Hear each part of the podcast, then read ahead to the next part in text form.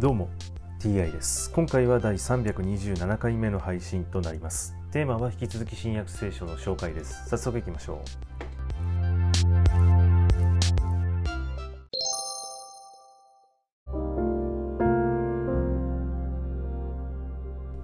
新約聖書第326回。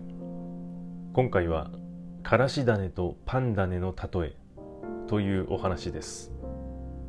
そこでイエスは言われた。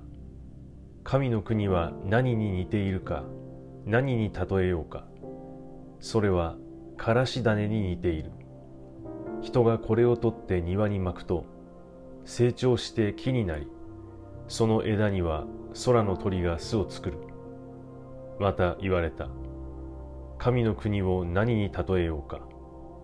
パン種に似ている。女がこれを取って3サトンの粉に混ぜるとやがて全体が膨れる。